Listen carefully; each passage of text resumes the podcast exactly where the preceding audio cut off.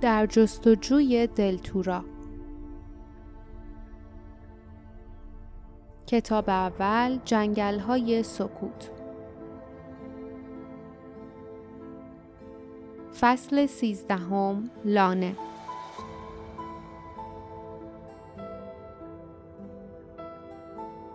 ترس و وحشت لیف را به طرف بالا راند. بعد از آن لحظه او دیگر به خاطر نمی آورد که چطور از ترس جانش از درخت بالا رفته بود و ونبار با بدن عظیمش شاخه‌های پایینی درخت را شکسته و با فک‌های وحشیانه‌اش پاشنه‌های پای او را گاز گرفته بود. لیف فرصت نکرده بود شمشیرش را بکشد. او برای هیچ کاری فرصت نکرده بود جز اینکه فرار کند. وقتی به خود آمد به یکی از شاخه‌های بالای درخت چسبیده بود. جاسمین و باردا کنارش بودند. نفس زننده ونبار فضا را پر کرده بود و صدای قرش‌هایش در گوششان میپیچید. با آنکه ونبار گردنش را کاملا دراز کرده بود، اما آنها آنقدر بالا رفته بودند که دست او به آنها نمیرسید. البته ونبار خیال نداشت تسلیم شود. او خود را به طرف درخت پرتاب می‌کرد. با چنگال‌هایش به پوست درخت پنجه می‌کشید و سعی می‌کرد آنها را پایین بیاندازد. هوا هنوز کاملاً تاریک نشده بود، اما کم کم سرد می‌شد. شنل لیف بدنش را گرم می‌کرد، اما دست‌هایش که به درخت چسبیده بود بی‌حس شده بود. کنار او باردا به شدت می‌لرزید و دندان‌هایش به هم می‌خورد. لیف فکر کرد اگر این وضع ادامه پیدا کند او می‌افتد. پس تا جایی که می‌توانست خود را به طرف باردا و جاسمین کشاند. بعد با انگشتان بی‌حس و یخزده‌اش شنل را جمع کرد و روی آن دو انداخت تا آنها نیز بتوانند در گرمای آن سهیم شوند. لحظه‌ای آنها کنار هم ماندند و بعد لیف متوجه شد که چیزی تغییر کرده است. جانور دیگر خود را به درخت نمی‌کوبید. صدای قرش‌هایش جای خود را به قرقر کوتاهی داده بود. لیف متوجه حرکت چیزی شد و بعد جاسمین را دید که از لای شنل به بیرون نگاه می‌کرد تا ببیند چه اتفاقی افتاده است. جاسمین با حیرت گفت: داره از اینجا میره.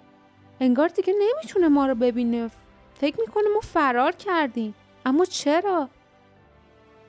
باردا با صدای ضعیفی گفت: شنل، حتما شنل ما رو از دیدش مخفی کرده.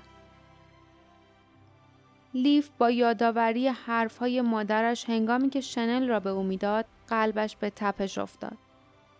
این شنل هم از تو محافظت میکنه، هر جا که باشی. الیاف اون مخصوصه. چقدر مخصوص؟ او شنید که جاسمین نفس تندی کشید. لیف آهسته پرسید: چی شده؟ جاسمین گفت: اهالی ون دارن میان. چشماشون رو میبینم. اونا فهمیدن که صدای قرشی نمیاد و خیال میکنن که کار ونبار با شما تموم شده. برای بقیه غذا اومدن. لیف به خود لرزید. با احتیاط شنل را کناری زد و به محوطه خیره شد. چشمان سرخی میان بوته‌ها نزدیک جایی که ونبار پرسه می‌زد می‌درخشید. آن موجود سرش را بالا کرد و فریاد تیز، بلند و واقع‌مانندی سر داد. این فریاد شبیه نوعی دستور بود. بوته‌ها خشخش کردند. ونبار دوباره فریاد زد، حتی شدیدتر از قبل. سرانجام دو هیکل رنگ پریده و خمیده لرزان پیش او خزیدند و در برابرش زانو زدند. ونبار قرقری کرد. آن هیکل‌های به زانو درآمده را چنگ زد و در هوا انداخت و بعد با آرواره‌های وحشتناکش آنها را گرفت و درسته بلعید. لیف دلش زیر و رو شد و از این صحنه وحشتناک روی برگرداند. جاسمین شنل را کنار زد و گفت: حالا دیگه در امانی. می‌بینید؟ اهالی ون فرار کردن و جونورم داره به غارش برمیگرده. لیف و باردا نگاهی رد و بدل کردند. باردا با صدای آهسته گفت: غار باید مخفیگاهش باشه. فردا شب وقتی که جونور برای غذا خوردن بیرون میره، ما میریم اونجا رو بگردیم. جاسمین گفت تو غار ونبار به جز استخون و بوی گند چیز دیگه گیرتون نمیاد. شما دنبال چی میگردین؟ باردا با بدنی خشک به زحمت روی دو پا ایستاد و گفت ما نمیتونیم به تو بگیم. اما میدونیم که اون چیز توی مرموزترین جای جنگلهای سکوت پنهان شده. نگهبان وحشتناکی هم داره. غیر از اونجا کجا میتونه باشه؟ در کمال تعجب آنها جاسمین زیر خنده زد و فریاد کشید اطلاعاتتون خیلی کمه. این فقط یک گوشه کوچیک تو کناره جنگله. در مجموع 3 جنگل وجود داره که هر کدوم 100 محل خطرناکتر و مرموزتر از این دارن. وقتی صدای خنده جاسمین در محوطه طنین انداخت، باردا و لیف بار دیگر نگاهی رد و بدل کردند. ناگهان صدای خنده قطع شد. وقتی آنها برگشتند و دخترک را نگاه کردند، دیدند که او چهره در هم کشیده است. لیف پرسید: چی شده؟ فقط او سخنش را قطع کرد و سرش را به چپ و راست تکان داد. حالا درباره‌اش حرف نمیزنیم. من شما رو به لونم میبرم. اونجا جاتون امنه. اونجا میتونیم حرف بزنیم. آنها تا جایی که باردا و لیف در قدرت داشتند به سرعت حرکت کردند. از آنجا که جنگل انبوه بود، آنها تقریباً در تمام راه روی سر شاخه درختان بودند و از شاخه‌ای به شاخه دیگر می‌رفتند. برای این کار از گیاهان رونده و ساقه‌های نرم کمک می‌گرفتند.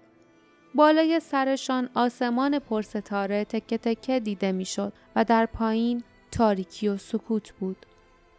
کری بالای سرشان پرواز می‌کرد و هر وقت آنها عقب می‌ماندند منتظرشان می‌ماند. فیلی به شانه جاسمین چسبیده بود و چشمان بزرگش می‌درخشید. هر لحظه‌ای که می‌گذشت، لیف احساس می‌کرد که نیرویش را به دست می‌آورد. او همچنان خوشحال بود تا اینکه سرانجام به خانه جاسمین رسیدند. در واقع آنجا نوعی لانه بود. یک بشقاب بزرگ از شاخه‌ها و ترکه‌های به هم بافته شده روی درختی تناور با شاخه‌هایی در هم تنیده. درخت در محوطه بی‌درختی پوشیده از خزه رشد کرده بود. ماه از لای برگ‌های بالای سرشان می‌تابید و با نور سفید و ملایم خود لانه را روشن می‌کرد. جاسمین فوری شروع به صحبت نکرد. او ابتدا لیف و باردا را نشاند، سپس برایشان میوه، توت و آجیل و پوسته سختی از نوعی هندوانه آورد که پر از آبی خنک و گوارا بود. لیف که با تعجب به دور و برش نگاه می‌کرد آرام گرفت. جاسمین چیزهایی در آنجا داشت. بعضی از آنها مثل شانه دندان شکسته، یک پتوی پاره، یک شال کهنه، 2 بطری کوچک و یک عروسک کوچک چوبی کنده‌کاری شده تنها یادگار خانواده گمشده‌اش بودند. بقیه یک کمربند، 2 خنجر، چند سنگ آتشزنه برای روشن کردن آتش و چند سکه طلا و نقره را از جسد نگهبانان خاکستری که قربانی ونبار شده بودند به دست آورده بود. جاسمین خوراکی‌ها و نوشیدنی را به 5 قسمت مساوی تقسیم کرد و بعد جای کری و فیلی را مرتب کرد، طوری که انگار آنها واقعاً بخشی از خانواده‌اش بودند. لیف که به او نگاه می‌کرد متوجه شد حتی لباس‌های خاکستری کهنه‌اش هم مال نگهبانان خاکستری است. او لباس‌ها را بریده و اندازه خودش کرده بود. وقتی یادش آمد که دخترک از قربانیان بیچاره دزدی می‌کرد و آنها را به حال خود می‌گذاشت تا بمیرند، از ناراحتی به خود پیچید. سعی کرد به خاطر بیاورد که نگهبانان پدر و مادر جاسمین را دستگیر کرده و احتمالاً کشته یا دست کم اسیر کرده بودند و او را تنها در این جنگل وحشی رها کرده بودند. اما با این حال بیرحمی جاسمین او را می‌ترساند. بخور. صدای جاسمین افکارش را برهم زد. او سرش را بالا برد و به جاسمین نگاه کرد که کنارش نشسته بود. جاسمین گفت: غذا کمک میکنه تا بدن تقویت بشه. این غذا خیلی مقویه. او از خودش با میوه‌ای صورتی و عجیب پذیرایی کرد و حریصانه گاز محکمی به آن زد، طوری که آب آن از چانه‌اش سرازیر شد. لیف فکر کرد: احمق بودم که درباره‌اش اونطوری قضاوت کردم. اون به بهترین شکل ممکن زندگی میکنه. اگه هنوز زنده این مدیون اونیم. اون به خاطر ما جونش رو به خطر انداخت، در حالی که میتونست ما رو بذاره و بره. حالا ما رو آورده خونش و غذا و نوشیدنیش هم با ما تقسیم کرده. لیف وقتی دید که باردا مشغول خوردن شده است، خودش نیز همین کار را کرد. به عمرش غذایی به آن عجیبی نخورده بود. نه فقط به این خاطر که غذایش با آنچه قبلا در خانه میخورد فرق داشت، بلکه به خاطر اینکه در چنان ارتفاعی بالای زمین غذا میخورد.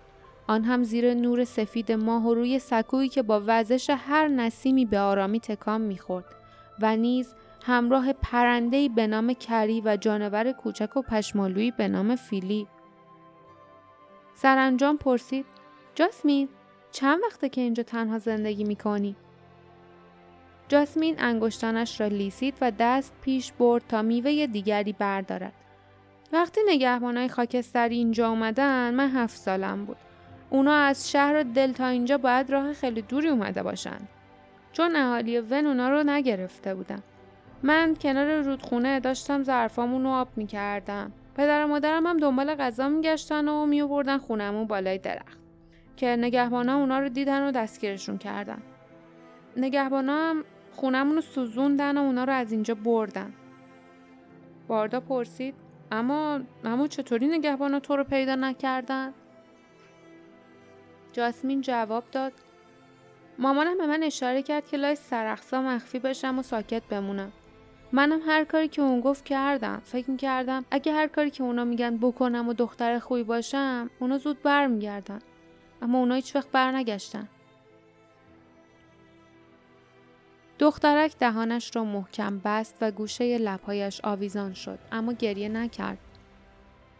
لیف فکر کرد که جاسمین احتمالاً مدت زیادی است که گریه نکرده است. او پرسید: پس با این حساب تو این جنگل تنهایی بزرگ شدی، نه؟ جاسمین به تایید سر تکان داد و گفت: درخت‌ها و پرنده‌های خوبم کمکم کردن. این را طوری گفت که انگار حرفی عادی میزند. چیزایی که پدر و مادرم به من یاد داده بودن هم یادم اومد. از خونه قدیمیمونم هر چی میتونستم جمع کردم، چیزایی که سوخته بودن. این لونه رو ساختم و شبا توی اون خوابیدم. به خاطر این از چیزایی که کف جنگل و تو تاریکی زوزه میکشیدن در امان موندم. از اون موقع تا حالا هم اینجا زندگی میکنم. باردا گفت: اون مایه‌ای که به ما خوروندی که بتونیم دوباره حرکت کنیم، اون چی بود؟ جاسمین گفت: مامانم قبلنا اونو از برگای درست کرد که شبیه اونا تو جاده‌های ون در میاد. وقتی که پدرمو نیش زدن، این دارو اونو معالجه کرد. وقتی فیلی بچه بود و ونا اونو گرفته بودن، من از این دارو به اونم دادم. از اون به بعد بود که اون اومد با من زندگی کرد. درسته فیلی؟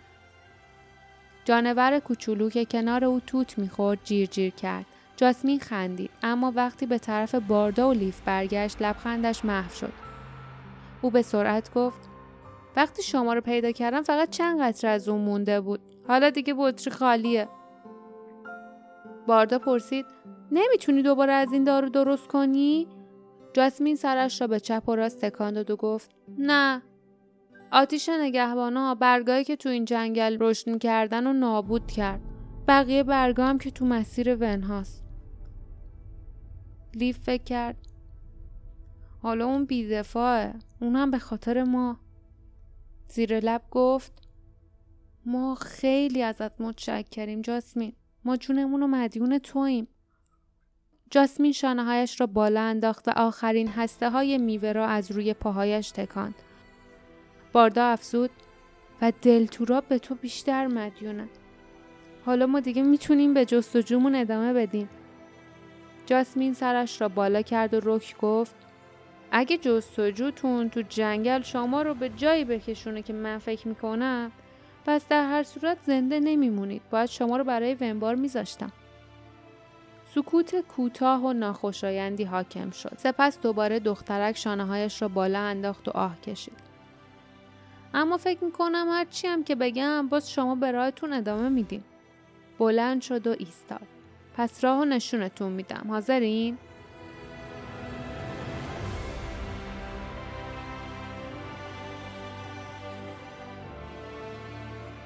پایان فصل 13.